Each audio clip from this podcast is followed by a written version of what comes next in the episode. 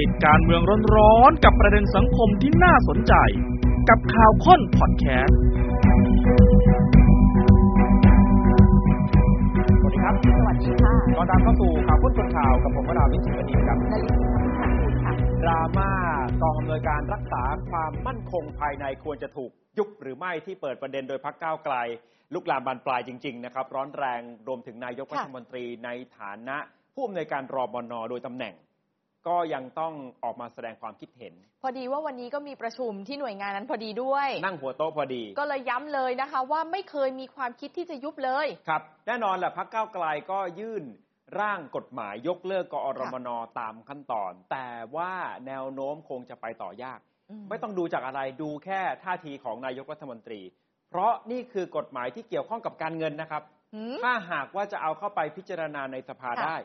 นายกต้องเซ็นอ่า รับรองก่อน หมายถึงว่าให้ผ่านเข้าไปพิจารณานะต้องสารลายเซ็นนายกรัฐมนตรีก่อน ก็นายกวันนี้พูดแล้วว่าไม่มีความคิดจะยุบก็พาดหัวข่าวได้เลยว่าดับฝันพักก้าวไกลค่ะที่พยายามจะยุบกอรมนอืมแต่ว่าอย่างน้อยๆพักก้าวไกลก็ได้เปิดประเด็นอืมให้สังคมตั้งคำถามกับหน่วยงานอย่างกอรมนที่กำเนิดมายาวนานตั้งแต่วัตถุประสงค์แรก ๆ คือกำจัดภัยคอมมิวนิสต์ จนลุกลามมาถึงปัจจุบันงบประมาณในหลายพันล้านต่อปี ยังสมควรจะต้องมีอยู่หรือไม่คุณผู้ชมลองนึกภาพตั้งแต่ยุคที่มีการพยายามที่จะหยุดยั้งคอมมิวนิสต์ใช่ไหมคะ จนมาถึงวันนี้เนี่ยมันกี่ปีแล้ว ความต่อเนื่องยาวนานของกอรมนนะคะ 71 ปี อาจจะมีการเปลี่ยนชื่ออาจมีช่วงจังหวะเวลาที่ไม่มีกฎหมายรองรับมามีกฎหมายรองรับ แล้วก็มีจังหวะเวลาที่สยายปีก การสยายปีกนั้นยาวนานจนถึงปัจจุบันเลยค่ะ แน่นอนยุบไม่ง่ายอืมเพราะว่ากรมนด้านหนึ่งก็ถูกมองว่าเป็นขุมทรัพย์ของกองทัพเหมือนกัน ก็ปฏิเสธไม่ได้ว่าเขาก็มองเช่นนั้น เพราะเป็นองค์กรที่มีแต่โครงอะค่ะ แต่บุคลากรก็จะหยิบยืม เอาบรรดาหน่วยงานที่เขาคอยประสานงานเข้ามาอยู่ในกอรมนโดยตำแหน่ง ก็คำว่าคนนี้โดยตำแหน่งคนนี้ครับโดยตำแหน่งทั้งนั้นล่ะค่ะ คนนี้คนนี้เนี่ยสวมหมวกสองใบ อยู่บนขากองทัพขาหนึ่งอีกขาหนึ่งก็อยู่ในกอรมนเดี๋ยวมาเปิดโครงสร้างกันอย่างค่ะละเอียดเนี่ยนะเมื่อวิเคราะห์ว่ากรมนยุบยากแล้ว แล้วก้าวไกลล่ะ ก็ก้าวไกลเป็นคนยื่นยุบกอรมนแต่ก้าวไกลก็มีจังหวะเวลาที่มีคนยื่นยุบเหมือนกัน คือก้าวไกลแน่นอนมีปมเดิมอืม เกี่ยวกับเรื่องการหาเสียงค่ะมาตรา 112 ก็ยังค้างการพิจารณาอยู่ แต่ว่าปมใหม่เรื่องการไปยื่นยุบกอรมน ล่าสุดพี่ศรีบอกว่าแบบนี้ทำผิดพรบพักการเมืองเพราะกว่าระทบกับความมั่นคง ใช่กระทบกับความมั่นคง จะไปยื่นยุบพักก้าวไกลอ้าววันนี้เลยชวนวิเคราะห์ตั้งคำถามกันว่า ระหว่างกอรมนกับพักก้าวไกล ใครจะถูกยุบก่อนกันว้ายเริ่มต้นดราม่าจากค่ะโพสต์ของสสบัญชีรายชื่อพักก้าวไกลคุณรอมฎอน ปัญจอ ก็เป็นคนให้เห็นที่ทำงานในพื้นที่สามจังหวัดชายแดนภาคใต้ใช่มาค่ะยาวนานเนี่ยนะครับ คือคุณรอมฎอนเนี่ยคล้าย ๆ กับเป็นเจ้าภาพหลักเป็นโต้โผของพักก้าวไกล ในการยื่นร่างยกเลิกพรบ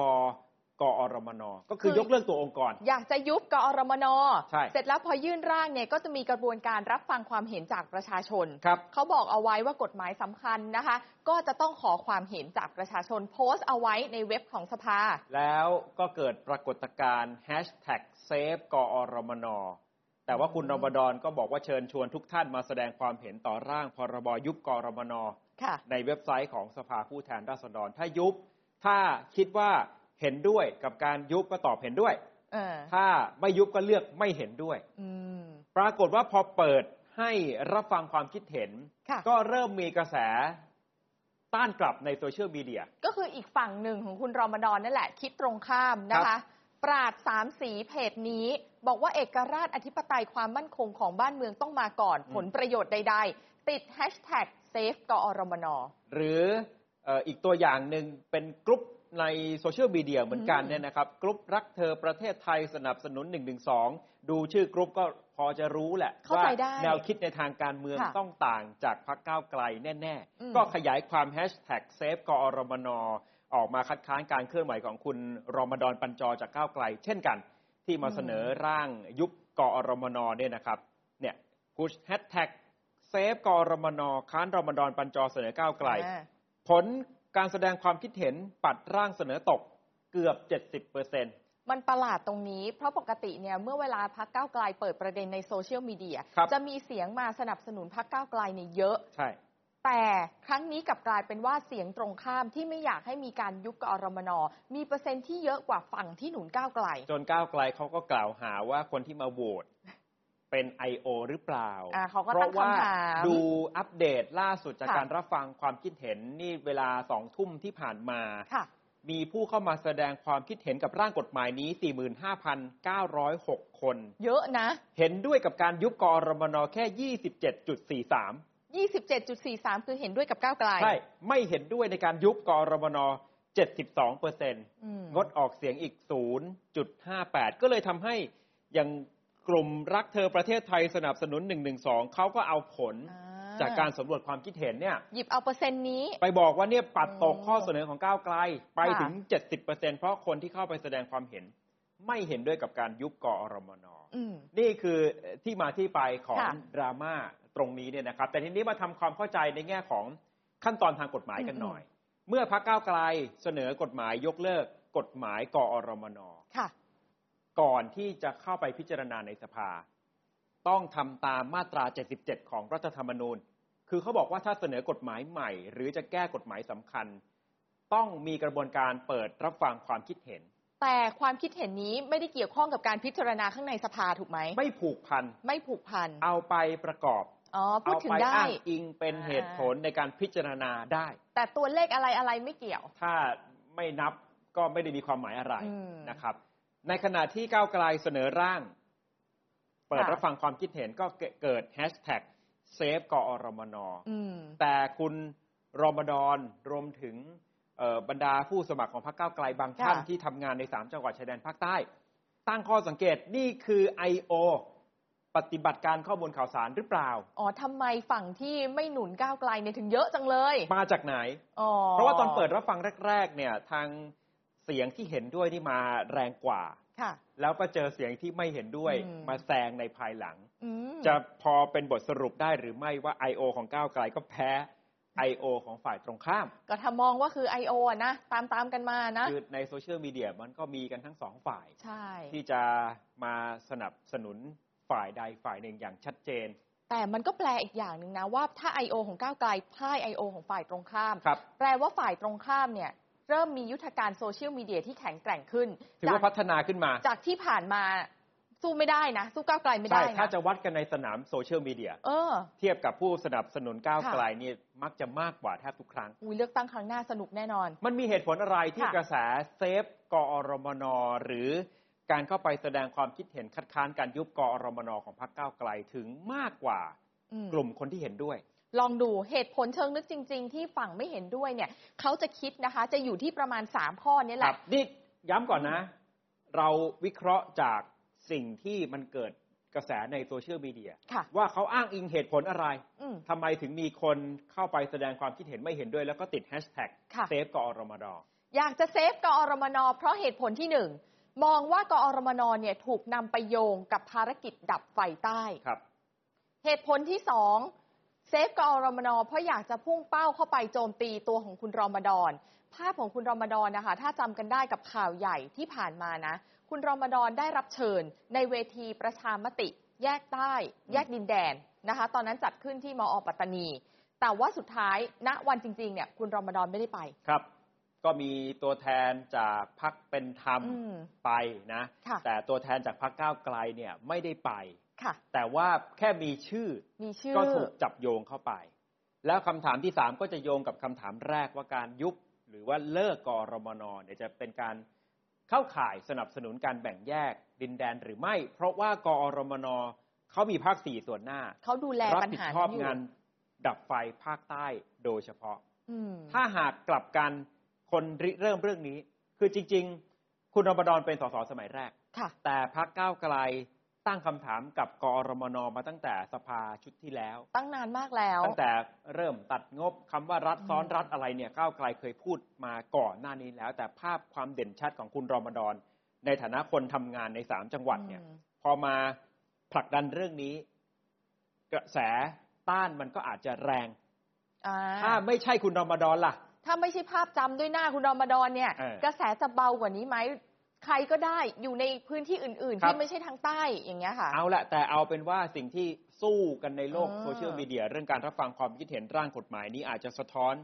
ว่าฝ่ายตรงข้ามพรรคก้าวไกลในโซเชียลก็ไม่ธรรมดาเช่นเดียวกัน เริ่มเห็นแล้วล่ะ นี่คือสิ่งที่เกิดขึ้นในโลกโซเชียลค่ะส่วนความเห็นสำหรับผู้ที่เกี่ยวข้องผู้ที่มีอำนาจโดยตรงอืมเกี่ยวกับร่างกฎหมาย เกี่ยวกับหน่วยงานที่เกี่ยวข้องกับอกกอรมนค่ะ ท่านนายกเศรษฐาทวีสิน บอกเลยวันนี้ไปประชุมนะคะ ที่กอรมนนะคะ แล้วท่านก็ให้สัมภาษณ์น้ำเสียง เป๊ะเป๊ะเลย ไม่มีความตั้งใจจะยุบไม่มีความคิดนี้เลยครับท่านนายกบอกว่าหลังจากคุยกับกองทัพแล้วเนี่ยจริง ๆ อยากเพิ่มบทบาทในหลายมิติด้วยซ้ำสิ่งที่มองลงไปนะคะ คืออยากจะช่วยเหลือประชาชนยามเกิดภัยพิบัติ ตรงนี้เข้าไปดูแลสิแก้ไขปัญหาความยากจนแล้วก็เรื่องของที่ดินทำกินอืมสรุปเลยคือ การยุบกอรมนเนี่ยไม่ได้อยู่ในความคิดของรัฐบาลชุดนี้เลยนะครัคะบลองฟังเสียงท่านนายกได้เลยค่ะ ไม่มีอะไรที่เกี่ยวข้องกับการเรื่องยุบเรื่องหน่วยงานกรมนเลยครับไม่ได้อยู่ความคิดของรัฐบาลนี้ไม่ได้มีความตั้งใจแล้วไม่ได้อยู่ในนโยบายของรัฐบาลนี้เลย แม้กระทั่งน้อยนะครับ ชัดเจนนะครับ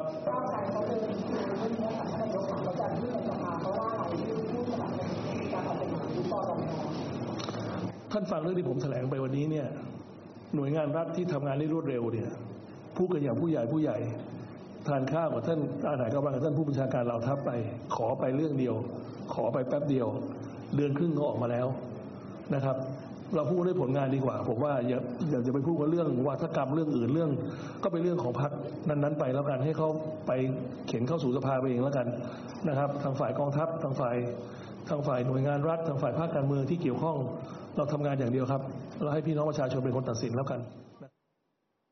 เป็นเรื่องของพรรคการเมืองอืมไปเข็นเข้าสภาเอาเองก็แล้วกัน ก็ให้เป็นไปตามกระบวนการ แต่อย่างที่ผมบอกโดยทางค่ะเทคนิค ถ้าไม่มีลายเซ็นนายกประกอบในฐานะอืมร่างกฎหมายการเงินเนี่ยก็เข้าไม่ได้มันเดินต่อไม่ได้อืมนะครับเพราะฉะนั้นนี่ก็คงจะดับฝันพรรคก้าวไกลไปอย่างชัดเจนแล้วค่ะส่วนคุณสุทินคลังแสงรัฐมนตรีกลาโหม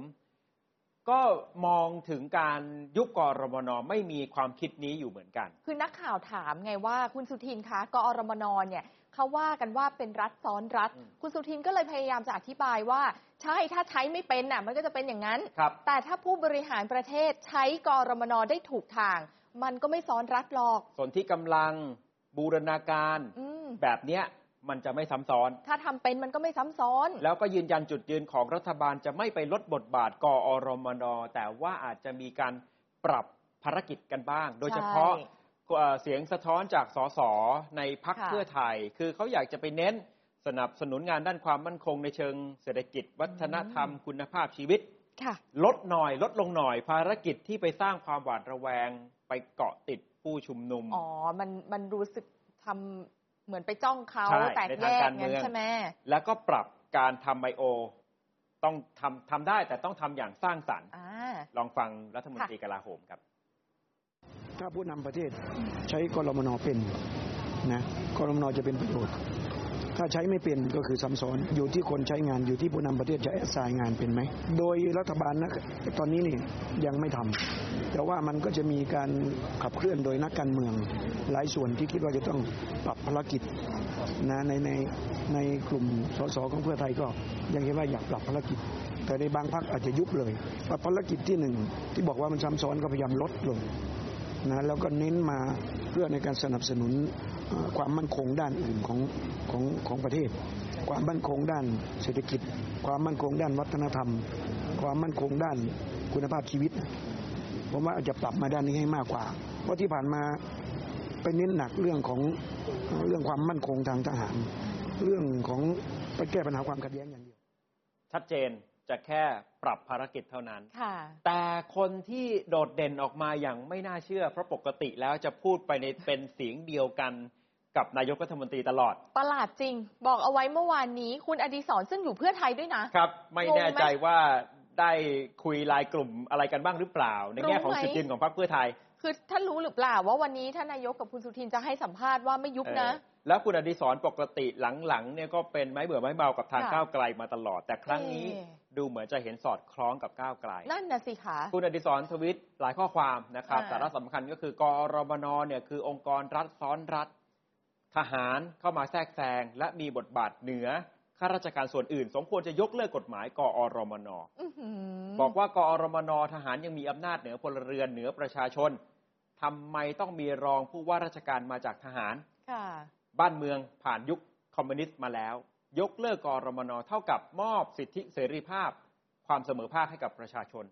สร้างประชาธิปไตย นี่ถ้าปิดชื่อคุณอดิศรไว้เนี่ยไม่น่าเชื่อว่าเป็นจากกับก้าวคุณอไกลดิศรนะ ไม่แต่ว่าโดยประสบการณ์ของคุณอดิศรถือว่ามีประสบการณ์ตรงกับค่ะหน่วยงาน กอรมนที่ในอดีตยังมีวัตถุประสงค์เรื่องกำจัดภัยคอมมิวนิสต์อืมคุณอดิศรเนี่ยเข้าไปร่วมเคลื่อนไหวกับพรรคคอมมิวนิสต์แห่งประเทศไทยอืมเคยหนีเข้าป่าค่ะหลบไปอยู่ในประเทศลาวอ๋อฉายาของคุณอดิศรในยุคที่ยังเคลื่อนไหวกับพรรคคอมมิวนิสต์คือสหายสอนชัยสอนชัย เพราะฉะนั้นถือว่ามีประสบการณ์ตรงกับหน่วยงานนี้คุณอดิศรถึงบอกว่านี่มันผ่านยุคคอมมิวนิสต์ไปแล้ว ต้องยกเลิกแล้วก็มอบสิทธิเสรีภาพกลับมาให้กับประชาชนอืมโดยการยุบกอรมนค่ะเดี๋ยววิเคราะห์กันว่าทำไมมันก็มีเหตุผลที่ฟังได้ ว่าต้องยุบอืมเพราะกอรมนก็ถูกมองว่าเป็นหน่วยงานที่มีแต่เปลือกมีแต่โครงสร้าง ใช่ แต่คนเนี่ยใช้วิธีการหยิบยืม แล้วก็มีคำถามเรื่องของการใช้งบด้วย ไม่น้อยงบประมาณต่อหนึ่งปีค่ะอยากจะให้คุณผู้ชมเห็นไทม์ไลน์หลายยุค อาจจะแบ่งได้กว้างๆสักสามยุคสามยุคเจ็ดสิบเอ็ดปี มีช่วงที่ค่ะเกือบจะจบและกลายเป็นองค์กรเหลือเป็นสุสานกลายมาโตกว่าเดิมอีกค่ะ แล้วก็มีช่วงที่ติดปีกสยายเออปีกอย่างมากในยุคของพลเอกประยุทธ์ เอายุคแรกยุคการค่ะปราบคอมมิวนิสต์ตอนนั้นมีการออกพรบป้องกันการกระทำอันเป็นคอมมิวนิสต์ปี 2495 พอมีพรบแล้วก็มีผออครับป้องกันการกระทำอันเป็นคอมมิวนิสต์ด้วยอืม สองอย่างนี้เดินคู่ขนานกันโดยแบ่งงานสองบทบาทค่ะ คือในกฎหมายไม่ได้ระบุเป็นองค์กรที่จะตั้งขึ้นมาตามกฎหมายชัดเจน ไม่ใช่ แต่ให้อำนาจฝ่ายบริหาร ค่ะ ไปตั้งองค์กรขึ้นมาอีกทีหนึ่งเออเพราะฉะนั้นกฎเออองค์กรจะไม่ได้อยู่ภายใต้กฎหมาย ค่ะ แต่กฎหมายให้อำนาจฝ่ายบริหารไปตั้ง อืม ฝ่ายบริหารในเวลานั้นไปตั้งองค์กรย่อยมาสองบทบาท ค่ะ อย่างแรกถ้าเกี่ยวข้องกับงานความมั่นคง กองอำนวยการป้องกันและปราบปรามคอมมิวนิสต์กอปคปัจจุบันก็คือกอรมนนี่แหละ ใช่ ตอนนั้นเนี่ยเป็นกอปคอยู่ครับมาโดยคำสั่งนะคะของฝ่ายบริหาร งานที่สองคืองานพัฒนาก็มีอีกหนึ่งองค์กร ชื่อว่ากองอำนวยการกลางรักษาความปลอดภัยแห่งชาติ กรปกลางอืมแล้วกรปกลางเนี่ยถ้าคุณผู้ชมที่รุ่นเดอะหน่อยนะ อาจจะต้องมากกว่าเรานิดนึงเนี่ครัยบช่วงเวลา ข่าวค่ำอะค่ะ เมื่อก่อนจะมาประมาณสองทุ่มเนี่ยอืมแล้วเขาจะเปิดเพลงตอนข่าวมา เป็นเพลงประจำของกรปกลางเนี่ยนะ ใช่ ในเนื้อเพลงเนี่ยก็จะบอกว่าภารกิจของกรปกลางเนี่ยอ่าอุ้ยดูแลหมดเลยทุกทบวงกระทรวงกรมประสานทุกหน่วยงานหมดเลยทำงานเพื่อพัฒนาประเทศไทย ครับ มีเพลงด้วยค่ะอะลองฟังไหมบางช่วงฟับางงดูตอนเพื่อย้อนความทรงจำคุณผู้ค่ะชมที่ยังทันเพลงนี้ครับ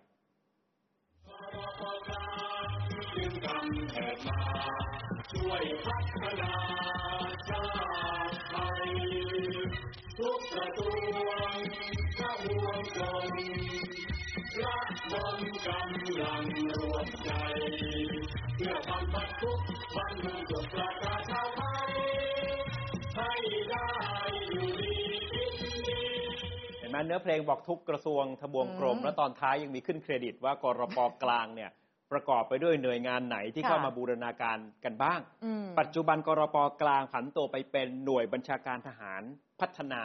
แต่ว่าไปอยู่กับสังกัดกองบัญชาการกองทัพไทยแล้ว เอาจริง ๆ ก็ไม่มีหน่วยงานไหนหายไปนะ เพียงครับแต่ว่าเปลี่ยนชื่อเปลี่ยนปรับเปลี่ยนบางอย่างภารกิจด้วยใช่ไหมคะ หน้าที่ก็ยังประสานงานอ่าทุกกระทรวงทบวงกรม แต่กรปกลาง หรือว่าหน่วยบัญชาการอืมทหารพัฒนาจะเป็นเน้นงานด้านอ่าพัฒนา ส่วนงานด้านความมั่นคงก็แปลเปลี่ยนเป็นค่ะกอรมน ปี 2523 ป่าแตกมีนโยบายเอานักศึกษาที่เป็นค่ะไปร่วมเคลื่อนไหวกับพรรคคอมมิวนิสต์กลับเข้ามาคำสั่ง 66 ทับ 2523 ในยุถืคอว่าของพลเอกเปรม จบแล้ว ก็ถือว่าจบยุคคอมมิวนิสต์อืมที่เป็นความขัดแย้งในสังคมไทย จนกระทั่งล่วงเลยมาถึงรัฐบาลชวนสองช่วงราวๆปี 2543 คือยุคคอมมิวนิสต์จบไปแล้ว แต่ว่าตัวกฎหมายป้องกันการกระทำอันเป็นคอมมิวนิสต์มันยังอยู่ ถ้าไม่ยกเลิกก็จะอยู่ครับ รัฐบาลคุณชวนสองก็เลยเสนอยกเลิกพรบป้องกันการกระทำอันเป็นคอมมิวนิสต์ไม่มีกฎหมายละ ยกเลิกกฎหมายอ้าวแล้วตัวองค์กรล่ะ ก็องค์กรยังอยู่ เพราะอย่างที่บอกองค์กรเนี่ยมันเป็นอ๋ออำนาจของฝ่ายบริหารขึ้นอยู่กับสำนักนายกรัฐมนตรี อ่าแปลว่าไม่มีกฎหมายแต่มีองค์กร ไม่เกี่ยวกันอืมกอรมนก็ยังคงค่ะอยู่เพียงแต่ว่าหน้าที่ความรับผิดชอบหลักเนี่ย อาจจะไม่เด่นชัดนักอ่าก็อย่างที่คุณสุทินบอกอะขึ้นอยู่กับว่ารัฐบาลอะจะไปใช้อย่างไรอืมนี่ยุคแรกของกอรมนกอรมนยังอยู่นะ ส่งต่อคมารับถึงยุคสองค่ะกยุอครมนมีบทบาทยังไง ยุคถัดมากลายเป็นเริ่มกลายเป็นฐานการเมืองอืมเป็นกลไกของกองทัพค่ะ ยุครัฐบาลคุณทักษิณอืมเกิดปัญหาไฟใต้ปี 2547 อ๋อ ชวนสองนี่คือประมาณปี43 43 ก็อยู่มาเรื่อยๆ พอปี 47 อ้าว เกิดปัญหาไฟใต้ปะทุขึ้นมา ครับ เอาไงดีก็ก็อรมนนี่แหละหยิบเอากลไกกอรมนมาค่ะใช้แก้ปัญหาอ่าบูรณาการหน่วยงานทุกส่วนราชการ แล้วก็ตั้งเป็นกอรมนภาค 4 ส่วนหน้า ค่ะ ที่ตั้งอยู่ที่ค่ายสิรินธร อำเภอยะรังจังหวัดปัตตานี อยู่ในพื้นที่ที่มีปัญหาพอดีเลย ถ้าคุณผู้ชมจำเหตุการณ์ในช่วงเวลานั้นได้หนึ่งค่ะในคนที่มีบทบาทสำคัญมากที่สุดคนหนึ่งคือพลเอกพันลบปิ่นมณีอืมรองผอรมนฝ่ายการเมืองอืมและพลเอกพันลบก็เป็นคนที่อำนวยการเอ่อปฏิบัติการที่มัสยิดกรือเซะอ๋อจนกลายเป็นเหตุการณ์เป็นโศกนาฏกรรมครั้งอืมใหญ่ นั่นแหละคือกลไกของกอรมนในยุคของ นายกทักษิณ49รัฐประหารอะ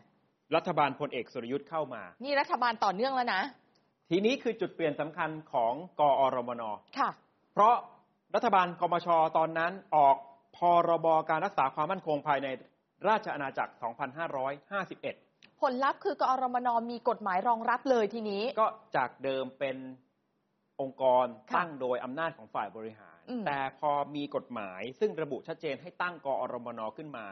สถานะกอรมนเปลี่ยนเลยครับ มีกฎหมายรองรับแปลว่ามั่นคงขึ้นใช่ด้วยด้วยตัวหน่วยงานของเขาเองเนี่ยมั่นคงขึ้นแล้วนะ ภารกิจในการทำงานก็เป็นการทำงานเชิงประสานค่ะ มีศูนย์ประสานการปฏิบัติสปปมีทั้งหมด5ศูนย์งานค่ะที่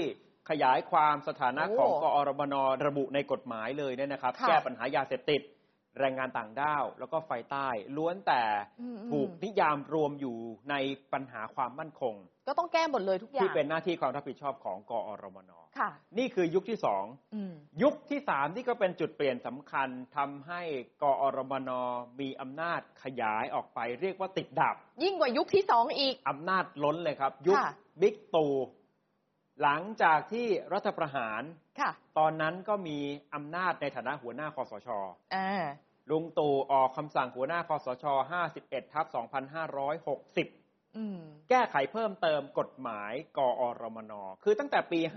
51 ถึงปี 60 สาระสำคัญในกฎหมายไม่เคยปรับเปลี่ยนเลยนะโอ้จนมาปี 60 เนี่ยคอสช ออกคำสั่งตรงนี้ทำให้อำนาจหน้าที่ของกอรมนมีมากกว่าเดิม ขยายความมากขึ้น เหตุผลก่อนค่ะ เบื้องลึกเบื้องหลังของการที่พยายามเอาหลักกอรนคุณทำงานมากขึ้นนะ คุณต้องดูแลหลาย ๆ อย่างมากขึ้นนะหนึ่งคือให้เหตุผลว่าภัยคุกคามเปลี่ยนแปลงเร็วอืมทั้งภายในทั้งภายนอก สาธารณภัยเกิดขึ้นได้จากบุคคลเอง จากธรรมชาติด้วยครับ ต่อมาก็คือจำเป็นต้องติดตามตรวจสอบและประเมินสถานการณ์อย่างทันท่วงทีกอรมนนี่แหละจะตอบโจทย์ เพิ่มอำนาจเขาไปเลย นี่คือเหตุผลส่วนผลลัพธ์ที่ออกมาค่ะ เกี่ยวกับการเพิ่มอำนาจ ให้กับกอรมนในการแก้ไขกฎหมาย คือเขาไปเพิ่มนิยามคำว่าการรักษาความมั่นคงภายในราชอาณาจักร จะต้องครอบคลุม 9 ภัยคุกคามและสาธารณภัย อืม ขยายเครือข่ายของงาน ค่ะ มีกอรมนภาค ยึดโยงกับแม่ทัพภาค อ่า กอรมนจังหวัด ผู้ว่าเป็นผอรมนจังหวัดโดยตำแหน่งอืม นะกอรมนภาคยึดโยงกับแม่ทัพภาคเนี่ยคือสมมุติแม่ทัพภาคสี่ก็จะเป็นผอรมนภาคสี่โดยตำแหน่ง อ๋อ อยู่ที่ไหนก็เป็นที่นั่นนั่นแหใช่ละ แต่พอเป็นจังหวัดผู้ว่าอ่าเป็นผอรมนจังหวัด แล้วก็จะมีผู้แทนมณฑลทหารบกอยู่ในโครงสร้างด้วย เห็นไหม จะมีอำนาจของทหารอำนาจของกองทัพเข้าไปแฝงอยู่กับอำนาจของพลเรือนในอืมโครงสร้างของกอรมนจังหวัด ว้าว ก้าวภัยคุกคามถ้าขยายความกันทำไมเขาถึงต้องเพิ่มนิยามค่ะคำว่าความมั่นคง แล้วให้กอรนเข้ามามีบทบาทมากขึ้น ดูนะคะ1-9นี้คือภัยคุกคามรูปแบบใหม่ที่มีมาตั้งแต่สมชเขาครับระบุเอาไว้ 9 อย่างนี้นะคะ แต่ในอดีตเนี่ยตอนที่ยังไม่ได้เพิ่มอำนาจหน้าที่ของกอรมนมันไม่ได้ครอบคลุมทั้งหมดอืมมันครอบคลุมแค่7อย่างที่เป็นสีแดง คือเขาก็โยงเอาเอ่อก้าวภัยคุกคามที่สมชใช่นิยาม แล้วก็เป็นเหตุผลในการอืมไปปรับแก้อำนาจของกอรมใช่นอย่างแรกคือความแตกแยกทางความคิดอ่านี่ถือว่าเป็นภัยคุกคามเหมือนกันค่ะ ความไม่เชื่อมั่นในระบบในสถาบันการเมือง การขาดสมดุลการจัดการทรัพยากรธรรมชาติและสิ่งแวดล้อมครับ ภัยพิบัติจากธรรมชาติโรคระบาดความมั่นคง 3 จังหวัดชายแดนภาคใต้ก่อการร้ายอาชญากรรมข้ามชาติ แรงงานต่างด้าวผู้หลบหนีเข้าเมือง ยาเสพติดแล้วก็ความยากจนอะนี่คือ9ภัยคุกคามรูปแบบใหม่ที่ค่ะมันเปลี่ยนแปลงนิยามเรื่องของอ่าภัยคุกคามไปเยอะไม่ใช่แค่การสู้รบทางทหารเท่านั้น แต่ว่าเรื่องของการออกคำสั่งคอสช จริง ๆ แล้วมันก็มีเชื้อมาตั้งแต่ตอนที่พลเอกประยุทธ์ท่านเป็นเสนาธิการทหารบกโอ้เพราะท่านไปเรียนหลักสูตรวปอค่ะแล้วท่านต้องทำวิจัย ปัจจุบันก็แป ลงเปลี่ยนมาเป็นหนังสือ หนังสือนี้ชื่อว่ากองทัพไทยกับภัยคุกคามรูปแบบใหม่ ครับ ไฮไลท์ที่เกี่ยวข้องกับเรื่องนี้โดยตรงนะคะ อยู่ในบทที่นำเสนอข้อเสนออนาคตกอรมน กับภัยคุกคามรูปแบบใหม่ อืม ของลุงตู่เลยนะคะ บอกเอาไว้ว่าภัยคุกคามรูปแบบใหม่ ยังไม่มีเจ้าภาพที่บังคับใช้กฎหมาย เจ้าภาพอะคือแต่ละคนต่างคนต่างทำแต่ใครจะดูในองค์รวมล่ะอ้าวยังไม่มีเลย อ่า แถมยังไม่พอมีการพบว่ากฎหมายกอรมนที่มีอยู่ ก่อนที่ลุงตู่จะได้เป็นคอสชเลยนะ นี่สมัยเลเลขาธิการทหารบกเลยนะคะ มองเห็นว่าเสนาธิการทหารบกขออะอภัยครับ เอ๊ะทำไมมันถึงมีช่องโหว่ช่องว่างอืมเราไปแก้เขาดีไหมอืมก็กางช่องโหว่ช่องว่างนี้ออกมาบอกว่า การรักษาความมั่นคงภายในราชอาณาจักร หมายถึงภัย หรืออาจเป็นภัยอันเกิดจากบุคคล หรือกลุ่มบุคคลที่ก่อให้เกิดความไม่สงบ ครับ นั่นคือตอนที่ท่านเป็นเสทบค่ะ และพอท่านขึ้นมาเป็นผอบทบก่อนจะเกษียณอายุราชการค่ะท่านตัดสินใจยึดอำนาจ อืม พอเป็นหัวหน้าคอสชคำสั่งคอสช สามารถจะแก้ไขกฎหมายระดับพรบ ได้ เพราะว่าคอสชคืออะไรคือรัฐาธิปัตย์ค่ะจากแนวคิดตอนที่ท่านทำวิจัยตอนนั้น ว่ามันมีข้อจำกัดนะ กฎหมายมีช่องโหว่ภัยคุกคามยังไม่มีเจ้าภาพ ท่านก็เลยออกอืมคำสั่งหัวหน้าคอสชใช่มาแก้กฎหมายตรงนี้เพิ่มเติมก็ไปครอบคลุมทุกภัยคุกคาม ใช่ โดยเฉพาะอย่างยิ่งคำว่าสาธารณภัย น้ำท่วมภัยแล้ง เดิมเนี่ยมันเป็นโครงสร้างอยู่ในเอ่อ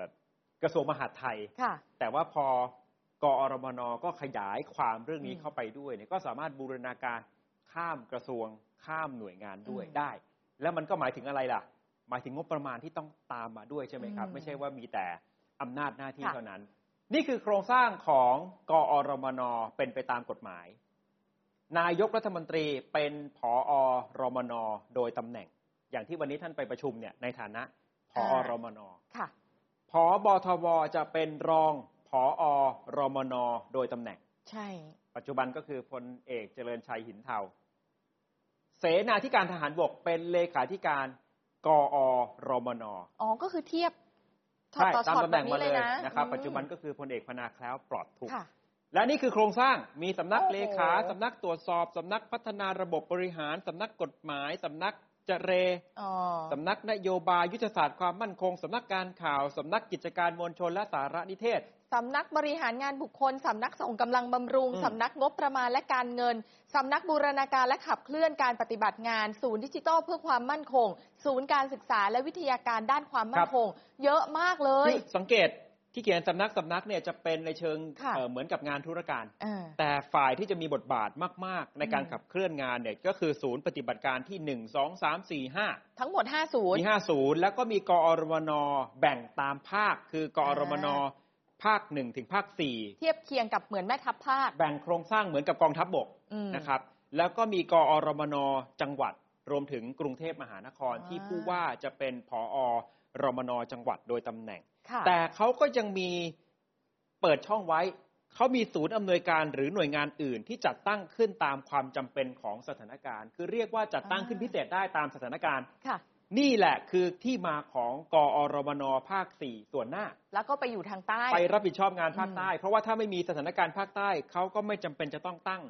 ภาค4ส่วนหน้าเข้ามาอ่านี่นี่มันตามสถานการณ์ นี่ค่ะทำให้เห็นที่มาที่ไป ถัดมาไปดูงบประมาณว่าทำไมกอรมนถึงถูกวิพากษ์วิจารณ์ว่าเอ่อใช้งบก็ไม่น้อยเหมือนกันนะ เอาสักหกปีแล้วกันครับแต่ไอ้ที่ไม่น้อยเนี่ยเขาก็พยายามจะบอกให้เห็นว่าเอ้ยตัวเลขมันก็ลดตลอดนะอ่ายุค 2560พลเอกค่ะประยุทธ์ 1407 ล้าน 2561 1049 ล้าน 62 63 64 65 ค่อยๆ ลดลงลดไปละปี 65 ค่ะ 7,881 ล้านบาท ครับ ก็จะเห็นทิศทางแนวโน้มคือ ถ้าสังเกตอย่างน้อยๆ เมื่อเข้าสู่ยุคเลือกตั้งอืม แล้วเรามาเผชิญกับสถานการณ์โควิดด้วยใช่นะครับแล้วสภาได้กลับมาทำหน้าที่ปกติเนี่ยหนึ่งในองค์กรที่ถูกเพ่งเล็งตลอดโดยฝ่ายค้าน เพื่อที่จะขอปรับลดก็ประมาณส่วนนั้นส่วนนี้เนี่ยนะก็คือกอรมน และนี่ก็คงจะเป็นผลส่วนหนึ่งที่ทำให้ยอดงบประมาณจากปี 60ค่ะในยุคคอสชเนี่ยมันหมื่นล้าน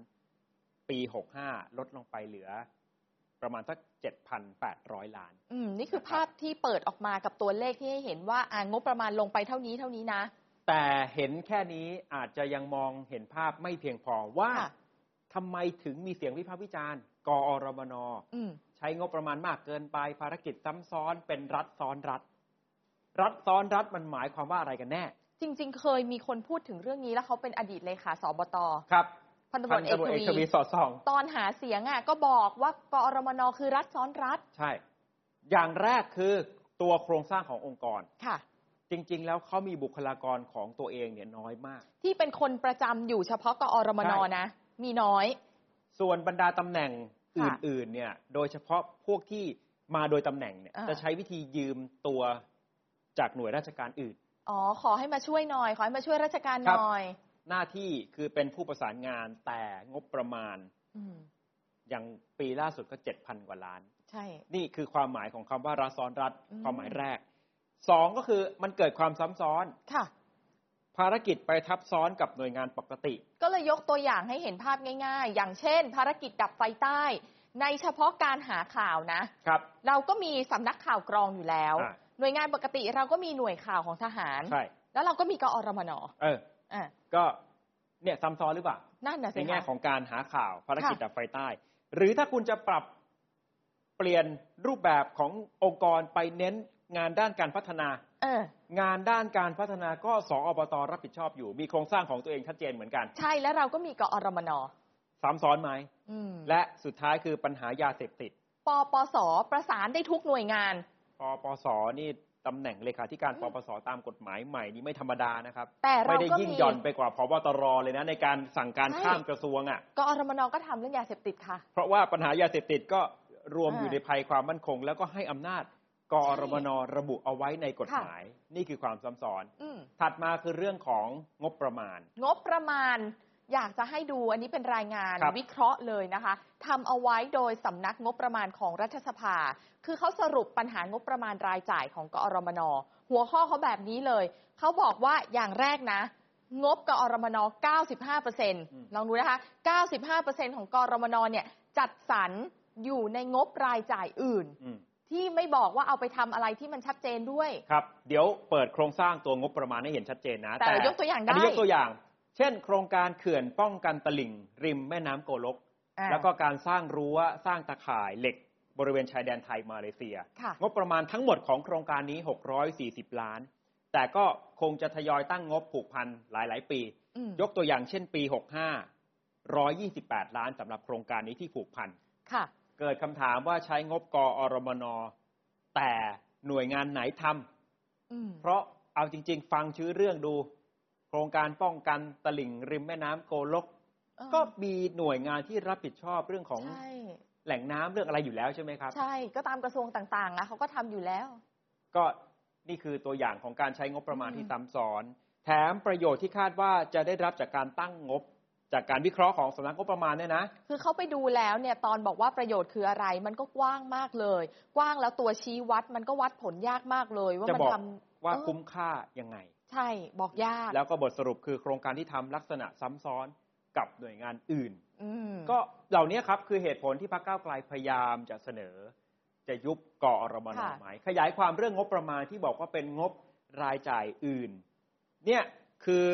ตีซะว่าร้อยเปอร์เซ็นของปี 2565 ของงบกอรมนนะครับ สีออกม่วงๆเนี่ยนะ เข้มๆเนี่ยอ่าหกสิบสามเปอร์เซ็น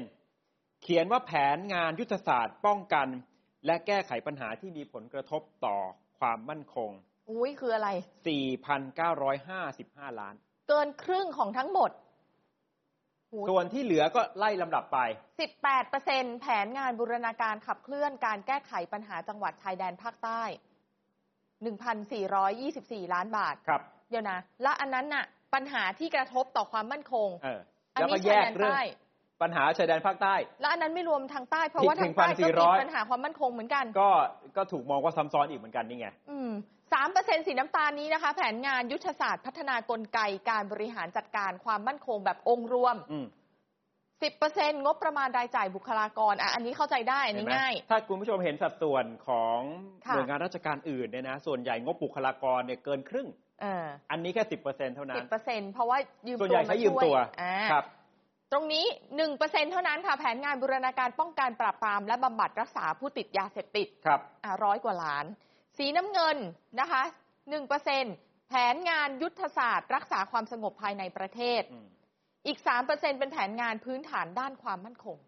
นี่คือโครงสร้างงบประมาณปี 65 ราวๆ 7,800 ล้านบาทค่ะมันก็อาจจะถูกตั้งคำถามได้เช่นเดียวกันอืมแต่ทำไมในทางการเมือง กอรบนถูกยุบได้ยาก เพราะกอรบนคือหม้อข้าวของกองทัพบบกครับ ถ้าคือหากขุมว่าทรัพย์ถ้าหากว่าทุบหม้อข้าวตัวเองเอาอะไรกินน่ะขุมทรัพย์ตรงนี้ก็จะสูญเสียไปค่ะข่าวค้นคนข่าวไม่ได้พูดเอง ให้นายทหารระดับสูงในกองทัพเขาฉายภาพให้เห็นเขาเดี๋ยวเขาจะยกตัวอย่าง ยกตัวอย่างง่ายง่ายค่ะๆที่คุณผู้ชมฟังแล้วก็คงจะคิดตามค่ะว่าเออเนอะมันรู้สึกแบบนั้นจริงมาลองนึกภาพดูค่ะ ตัวอย่างแรกนะคะ มันเป็นปัญหาเรื่องโครงสร้างกอรมนๆอย่างที่ผมอธิบายให้ฟังเมื่อสักครู่ ค่ะกอรมนในระดับภาค อืมเขาจะให้แม่ทัพภาค เป็นผอรมนภาคไปด้วย ใช่ภาคใครภาคมันหนึ่งสองสามสี่มีอยู่สี่ภาคยกตัวอย่างแม่ทัพภาคสี่ค่ะ เป็นแม่ทัพของทหาร อืมแต่ก็จะเป็นผอรมนภาคสี่ค่ะ โดยใช้โครงสร้างของกอรมนด้วยอืมเพราะฉะนั้นความหมายคืออะไรครับ ความหมายก็คือแม่ทัพนะอะไม่ต้องบอกแม่ทัพภาคสี่ก็ได้เดี๋ยวจะกล่าวแม่ทัพกล่าวหาแม่ทัพเอาเป็นภคหว่านึ่งแม่ทัพภาคใดภาคหนึ่งก็ได้นะค่ะเอ่อมีงบประมาณสองก้อนให้ใช้ ใช่เพราะว่าท่านตอนนี้ท่านสวมหมวกสองใบอยู่ไง ใช่ โดยตำแหน่งด้วยอันหนึ่งท่านเป็นทหารอันหนึ่งท่านเป็นผอรมนภาคด้วย แต่ละตำแหน่งก็จะมีงบประมาณของตัวเองที่มาพร้อมใช่กับตำแหน่งผอรมนภาค ท่านก็เลยมีงบสองก้อนอันนี้ยกตัวอย่างให้เห็นแบบชัดค่ะ ๆ ปกติแม่ทัพเขาจะมี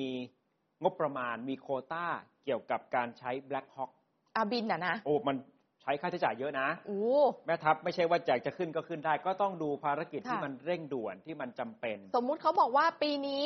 ท่านกี่เที่ยวก็ว่าไปผอรมนภาคสิบเที่ยวครับ ปรากฏใช้หมด เอาเริ่มจากแม่ทัพก่อนอืมสมมุติว่าของแม่ทัพอ่าในฐานะแม่ทัพภาคใช้ของหมดกองสิบทัพเที่ยว ใช้หมดไปแล้วค่ะ แต่เขายังมีงบของผอรมนอ๋อก็มาใช้งบส่วนนี้ บิน Black Hawk เพิ่มได้จากตำแหน่ง ผอรมนภาค เพราะงบมันแยกกันโอ้อย่างนี้ก็เหมือนสองเท่าสองเด้งตลอดอะดีนี่ชัดไหมว่ามันเป็นขุมทรัพย์ในแง่ของการค่ะใช้จ่ายงบประมาณอย่างไรอืสองก็คือกอรมนเนี่ยมักจะเป็นหน่วยงานที่มีตำแหน่งแปลกๆประหลาดประหลาดๆเปิดขึ้นมา เพื่ออะไรเพื่อจะรองรับนายทหารที่ถึงทางตัน สมมุติอีกแล้วค่ะ ว่านายทหารท่านหนึ่งณตอนนี้กำลังเป็นผู้บังคับการจังหวัดทหารบกอยู่ครับ คงยศอยู่ที่พลตรี อ่า โดยตำแหน่ง ขึ้นไม่ได้ จะเป็นพลโทขึ้นไม่ได้ทำไงดี ก็ต้องไปเปิดตำแหน่งที่กอรมน ถ้าไปอยู่ที่นั่น เพื่อจะขึ้นพลโท ไปเป็นที่ปรึกษาเออแล้วก็สามารถขึ้นไปเป็นพลเอกได้ โอ้นะ แล้วจะเป็นคนละกลุ่มกับที่เรามักจะเรียกว่าผู้ทรงคุณวุฒิผู้ชำนาญการ ของกองทัพที่เขาสามารถจะเปิดตำแหน่งพิเศษขึ้นมาอืมไม่ใช่ตำแหน่งในสายงานบริหารปกติเนี่ยค่ะคนเหล่านี้เติบโตขึ้นไปเป็นพลโทพลเอกได้เออเออในโครงสร้างของกองทัพ อันนั้นสายกองทัพ ซึ่งกองทัพเขาบอกว่าเขามีแผนที่จะปรับลดนายพลอืมที่กินโควต้าส่วนนี้ แต่เนี่ยคือที่ปรึกษาที่ไปอยู่กอรมน ก็เป็นในายพลได้เพ ราะฉะนั้นก็ไม่เกี่ยวกับแผนการปรับลดนายพล ว้าวมากเลยค่ะ ได้เป็นถึงพลเอกเลย เขาไม่ไปยุ่งเออข้ามหน่วยงานอยู่แล้ว เหมือนกับเป็นที่รองรับคนที่อาจจะเอ่อผิดหวังนะเข้าใจแบบเลยเนี้ยอะก็มีคำถามไงสมประโยชน์แล้วจะเลิกได้อย่างไร ใครจะอยากเลิก คืออย่างถ้าคุณจะขึ้นเป็นพลโทเนี่ยเออมันจะต้องเป็นแม่ทัพภาคใช่และปกติแม่ทัพภาคเขาจะต้องมีพลโทคนเดียวครับ มันยากมากเลยใช่นะถ้าขึ้นเป็นพลโทต้องไปอยู่ หน่วยงานอื่นตำแหน่งที่ปรึกษาของกอรมนอันนี้ตัวอย่าง คือถ้าเป็นรางวัลแล้วมันตันจริงๆอะโอ้โหไปเป็นที่ปรึกษาก็ยอมอะได้ขึ้นนะแล้วสุดท้ายค่ะ ถ้าเลิกกอรมนตัวหน่วยงานน่ะจะไปอยู่ที่ไหน มันเลยเลิกยากถูกไหมเพราะว่าสร้างกันแบบอลังการไปแล้วอะยกตัวอย่างกอรมนภาคสี่ส่วนหน้าที่ค่ายค่ะสิรินทรจังหวัดปัตตานีก็ขยายตัวหน่วยงานใหญ่มาก ตอนนี้คือเต็มภูเขาแล้วค่ะ ครับเบลอเลย กอรมนภาคสี่ส่วนแยก ค่ะ อยู่ที่จังหวัดระนอง อืมอันนี้แก้ปัญหาแรงงานต่างด้าว ชาวเมียนมาโดยเฉพาะ โดยเฉพาะเลยค่ะ แล้วก็กอรมนสมุทรสาครอืมทำเรื่องแรงงานต่างด้าว ใช่ นี่ยังไม่นับรวมที่สวนรื่นฤดีที่วันนี้เป็นที่ทำการของค่ะ กอรมนในกรุงเทพ อืมแล้วนายกรัฐมนตรีไปประชุม เออถ้าหากว่าเลิกไปยกหมดเลิกไป ทำไงอะเนาะ คือในร่างของก้าวไกลเขาเขียนเอ่อ กลไกอย่างที่เกี่ยวข้องกับการป้องกันสาธารณภัยเนี่ยก็กลับไปอยู่กับโครงสร้างของกระทรวงมหาดไทย ก็คือหน่วยงานปกติที่จะต้องดูอะใช่ แต่ว่ามันยังมีรายละเอียดพวกอืมอืมสินทรัพย์พวกอะไรพวกนี้ไงใช่ว่ามันจะไปอยู่ตรงไหน มันไม่ง่ายจริง ๆ ค่ะใช่ครับ ผลกระทบมันกระทบกับผลประโยชน์ของกองทัพ อย่างที่บอกไปอธิบายทั้งหมดเนี่ยคือผลประโยชน์ของกองทัพตำแหน่งภารกิจของกำลังพลอีกล่ะอ่าแล้วใครจะหาที่ทางเพื่อเอ่อ แก้ไขความผิดหวังจากการอืมเติบโตในกองทัพไม่ได้ ผิดหวังก็คือผิดหวังไม่ได้หรอเไม่ได้ต้องไม่ยอมีมเหรอที่ให้ขึ้นอ๋อเหรอนะแล้วขนาดว่าเคยยกเลิกกฎหมายที่เอาไว้ปราบปรามคอมมิวนิสต์แล้วเนี่ยยังไม่ได้ยุบกอรมนด้วยซ้ำอ๋อสมัยรัฐบาลชนสองก็จำได้เพราะว่าโครงสร้างมันเป็นแบบนี้ไงกอค่ะปคตั้งโดยฝ่ายบริหารอืมกอรมน ในยุคถัดมาก็เป็นคำสั่งฝ่ายบริหารเหมือนกัน เช่น ยุคคุณทักษิณแบบเนี้ยอ่าอ่าพลเอกพันลบปิ่นมณีถึงมาเป็นค่ะรองผอรมนฝ่ายการเมือง เพราะเป็นคำสั่งฝ่ายบริหารอืมแต่ปัจจุบันเนี่ยกอรมนยกสถานะเข้าไปอยู่ในพรบความมั่นคง มีกฎหมายรองรับเรียบร้อย รองผอรมนถึงกลายเป็นผู้บัญชาการทหารบกไงอ่า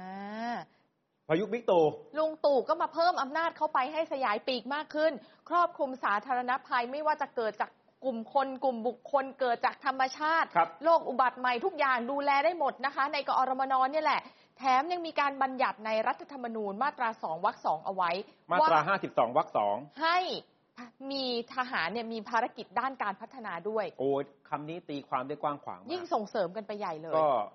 กรมนเขาก็มีงานด้านการพัฒนาที่เราตั้งคำถามค่ะว่าซ้ำซ้อนกับสอบตอืมหรือเปล่าใช่ไหมครับ แต่งานด้านการพัฒนาบัญญัติไว้ในรัฐธรรมนูญว่าเป็นหน้าที่ของทหารด้วยเหมือนกัน ย้อนกลับมาคำถามแรกที่เราตั้งเอาไว้